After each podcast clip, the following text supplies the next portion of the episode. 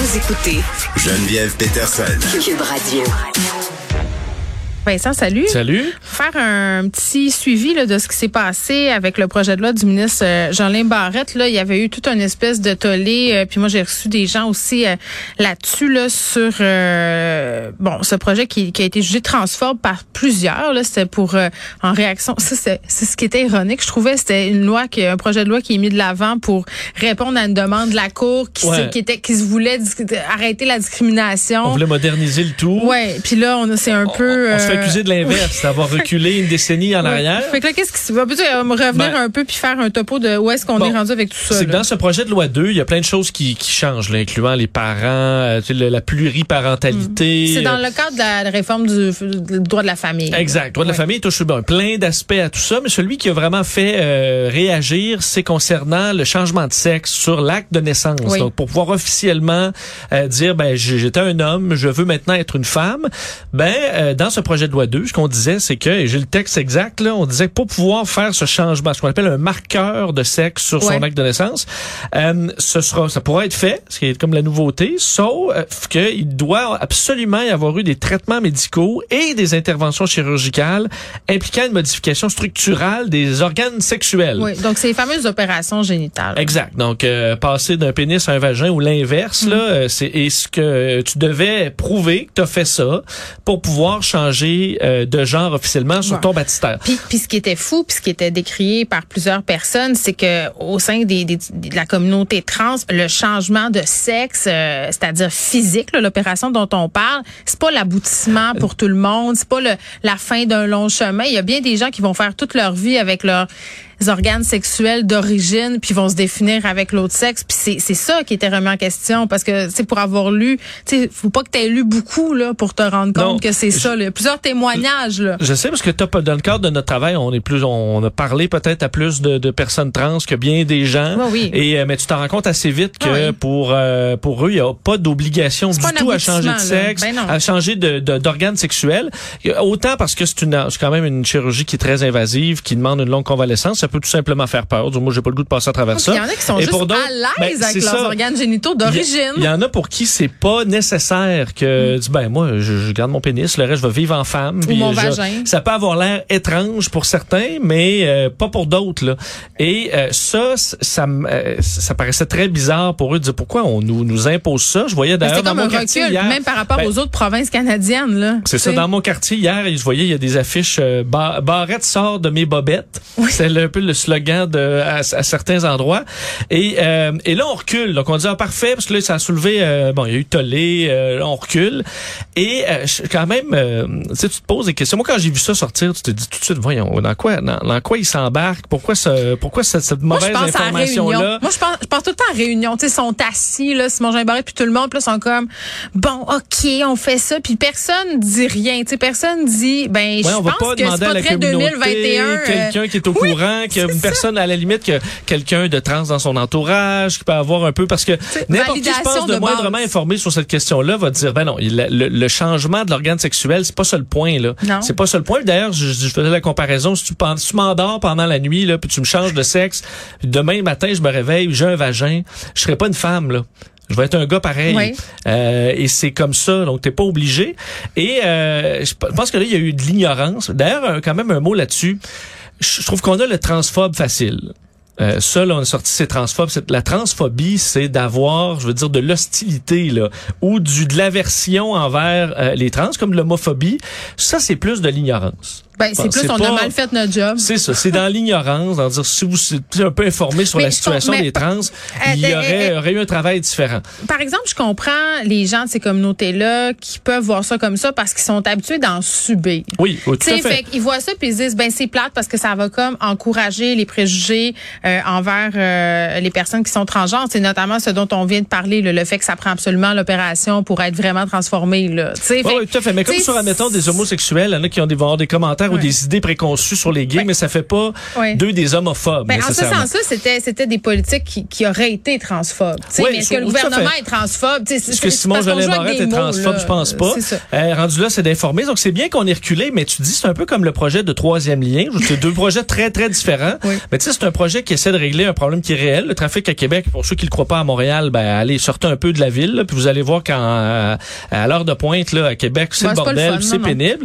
Euh, donc il y, a, une idée derrière ça. Puis là, tu nous arrives avec un projet euh, bâclé où là tu dis ben finalement la sortie, la, sortie dans le quartier Saint-Roch, on va l'enlever parce que là finalement c'est vrai, ça marche pas. Alors que toutes les autres parties d'opposition disaient ça marche pas votre affaire. Oui oui oui, ça marche jusqu'à temps que tu mais ben, non, ça marche pas. C'est souvent ça. Tu donnes l'exemple du troisième lien, mais on peut se parler de ce qui s'est passé dans le monde de la santé là, quand il faisait au cours des vagues de COVID plein de changements, puis que les directeurs, puis les gens disaient, ben excusez, là, nous avez-vous consulté? Même affaire que les maternelles 4 ans, même affaire que les écoles. On dirait que c'est comme après qu'on remet la pâte à dents dans le tube, alors que tout le monde est là avec leur pancarte en disant, excusez, écoutez-nous, nous, on a l'expérience C'est ça. Peut-être un rappel, dans la COVID, il y a eu des décisions où là, tu es dans l'urgence, c'est sûr qu'il fallait être flexible, mais dans des projets comme ça, que tu as le temps vraiment de t'asseoir aussi longtemps que tu veux, de demander à tout le monde, à tous les, toutes les communautés, tous les organismes, faire de quoi que à la fin, là, tu vas sortir un produit qui est fini, qui est léché, tout le monde est d'accord.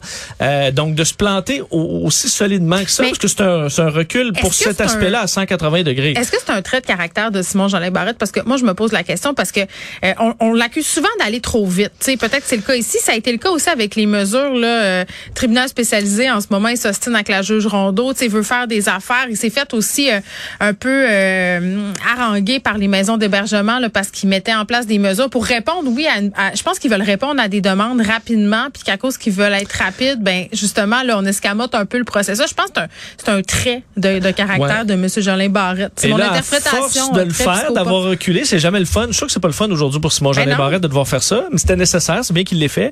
Mais euh, il faut apprendre de ça, là. Ben, dire ok, avant de sortir certains projets où c'est important qui touchent des gens, euh, il va falloir les les les les, euh, les peaufiner un peu. il y a aussi l'inquiétude, j'entendais ça sur ceux qui changent pour revenir au changement de, de genre, dire ben là il y en a qui peuvent euh, reculer là, tu sais devenir une femme, après ça après quelques années dire ah, finalement ça marche pas, je redeviens un homme là. Pour certains c'est bien bien terrible et d'avoir eu un changement de sexe, ça t'empêche un peu de revenir, mais je veux dire les gens ils reviendront là. Je comprends pas moi, cette affaire là la veulent revenir, je vais les accueillir. Je veux dire ils changeront, c'est c'est pas euh, ça va pas changer bouleverser notre société euh, si quelques trans par année qui ont changé puis qui reviennent. Moi ça me écoute ça m'empêchera pas de dormir mais pas tout. Ben, c'est comme si en ce moment là, on a peur de la menace. Tu sais, je veux dire, un c'est pas une menace, là. Deux, c'est des gens qui veulent juste vivre leur vie là. Ils, ils, remettent en question absolument rien. Job, non, ils veulent, ils veulent, juste être traités comme tout le monde. Ils veulent juste, ouais, c'est ça. Ils veulent, puis ils veulent pouvoir euh, avoir euh, la liberté de dire ou non, euh, tu sais, ce qu'ils sont et tout ça, puis pas être forcé à le faire sur des papiers là. Tu sais, comme si c'était le cas, parce que bon, c'est ça qui. est nous qui sommes pas, disons, dans la dysphorie de genre, on peut se compter chanceux de pas l'être parce que c'est c'est c'est ben, compliqué, et on doit être en pleine empathie envers. On est des privilégiés. on est des privilégiés, voilà. Bon, ben Simon Jean Barrette qui rétropédale. Bon, puis on, ne sait pas encore. Là, il dit qu'il va l'ajuster son projet de loi, donc on en, on en parlera. On va voir s'il y aura d'autres plans qui, plans qui vont changer aussi sur le reste. Mais, mais écoute, la révolution du droit de la famille, là, on va en reparler souvent, Vincent, parce que clairement c'est un sujet qui, qui, est super émotif. Puis les gens l'attendent avec une brique puis un fanal. Là, on s'est parlé des communautés trans, mais je veux dire les, les conjointes de fait, les le mari. Écoute là, c'est un méchant ça, tu sais, la boîte de Il y en a qui ont leur vision de la famille, il faut pas sortir de ça, là, ça c'est sûr. euh, mais il va falloir faire la boîte de, de Pandore. Surtout si on veut des enfants, là, pour euh, parce que les familles traditionnelles, il y en a de moins en moins. Ben, puis je trouve ça bien, moi. Euh, moi, je suis pour ça les modèles euh, familiaux différents. J'en suis d'ailleurs une fière représentante. Famille reconstituée, on vit pas ensemble. Il y a toutes sortes de formes de famille, puis c'est bien correct comme ça. On va se parler de TikTok. Oui. Euh, Vincent, on est des, des en tout cas, moi, je me considère comme une euh, une ignare.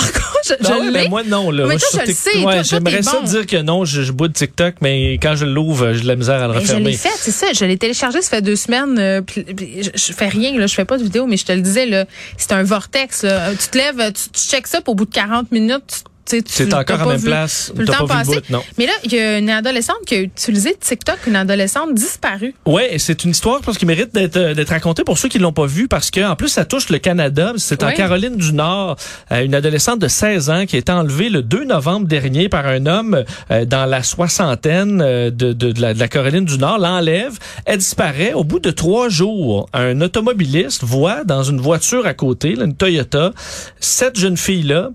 Euh, qui, qui se voit à travers la fenêtre et va faire un signe de la main euh, qui est en gros le pouce rentré dans la paume de main, les quatre doigts levés, puis ensuite les doigts se referment sur la main. Euh, c'est un bon un signe qui est sur TikTok pour signaler qu'on est en détresse dans des cas de violence, entre autres violence sexuelle, violence conjugale. Euh, et le conducteur de la voiture, la personne qui l'a aperçu, connaissait aussi ben, le signe. Ça c'est la chance qu'elle a ben eue. Oui, parce que c'est pas tout le monde. Honnêtement, moi je suis pas sûr que je l'aurais reconnu. Moi je le connaissais pas. Euh, même si je, je suis pas tant, sur TikTok ça te donne pas nécessairement la même affaire d'une personne que l'autre. Là. Alors moi, ça, je suis pas tombé là-dessus. Les sont quand même présents sur TikTok. C'est ça.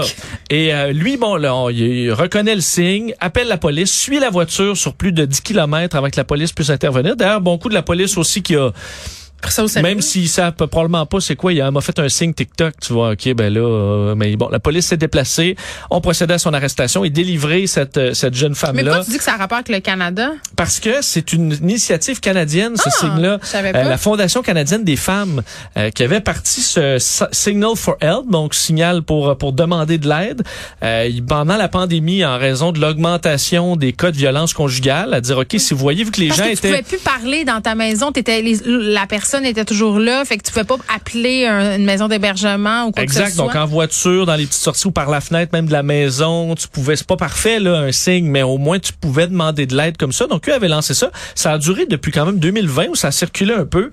Et là, euh, d'ailleurs, je voyais en entrevue avec euh, le Toronto Star, une des responsables, la vice-présidente de cette fondation-là. Euh, eux, ils sont super heureux, c'est soulagés de savoir que leur mm-hmm. signe a au moins servi à sauver potentiellement une vie là-dedans. C'est reconnu par une quarantaine d'organismes au Canada et aux États-Unis. Euh, donc, euh, et eux disent, ben écoute, c'est pas parfait euh, le signal. Il faut quand même parce que bien des violences sexuelles et conjugales se font à porte close, donc il n'y a pas possibilité de faire de signe. Mm. Donc, il faut rester à l'affût, appeler nos amis, rester en contact avec des gens qu'on peut s'imaginer peut-être faire être euh, trop prise avec un conjoint violent, par exemple, et euh, de garder l'œil ouvert. Mais ce signe-là, peut-être l'apprendre parce que ça veut pas dire que vous ne serez pas confronté à ça. Mais exactement. Puis ça me fait un peu penser euh, à ce qu'on peut voir dans les bars. Là. Ça a commencé évidemment ailleurs dans le monde, un l'angel shot. C'est un signe. Puis c'est quand tu commandes ça à une serveuse, à ah un barman. Ça. Mais ça me fait un peu penser à ça. C'est les femmes qui se sentent en danger dans les bars puis qui se sentent menacées quand tu commandes ce verre-là, la personne, euh, ben, bien sûr, faut comme c'est le cas du signe, faut que la personne sache de quoi il s'agit, mais ça veut dire que tu as besoin d'aide, que tu as besoin qu'on appelle la police, que tu as besoin qu'on t'escorte. Donc, euh, Donc c'est bien d'avoir ce genre d'initiative-là, que les gens des deux côtés le, sachent aussi oui, pour parce que là, au Québec, c'est compliqué, là, parce que la version française, l'Angelo, je suis pas sûre que les gens connaissent ça, mais, mais c'est drôle, j'avais la discussion l'autre fois avec un restaurateur que je connais, puis je dis, tu connais -tu ça, toi? Puis lui, il était là, non, non, mais la personne au bar a dit, oui, oui, moi, je le connais euh, Angel Shot, Angelo, j'ai lu ça dans le journal. Ben, c'est sûr euh, que ça, les, je la, mettons, les barman, euh, c'est pas une communauté de 10 millions de personnes. Non, ça. Alors, ça vaut peut-être la peine que le mot se passe. Exactement. Donc, une histoire qui se termine bien pour cette jeune fille-là grâce à TikTok. Pour une fois qu'on en parle ben, en C'est ça, là, on est toujours là pour parler du mal des réseaux sociaux. Donc, ouais, fait du bien d'être là pour du positif. Il se passe aussi des belles affaires. Merci, Vincent. Salut.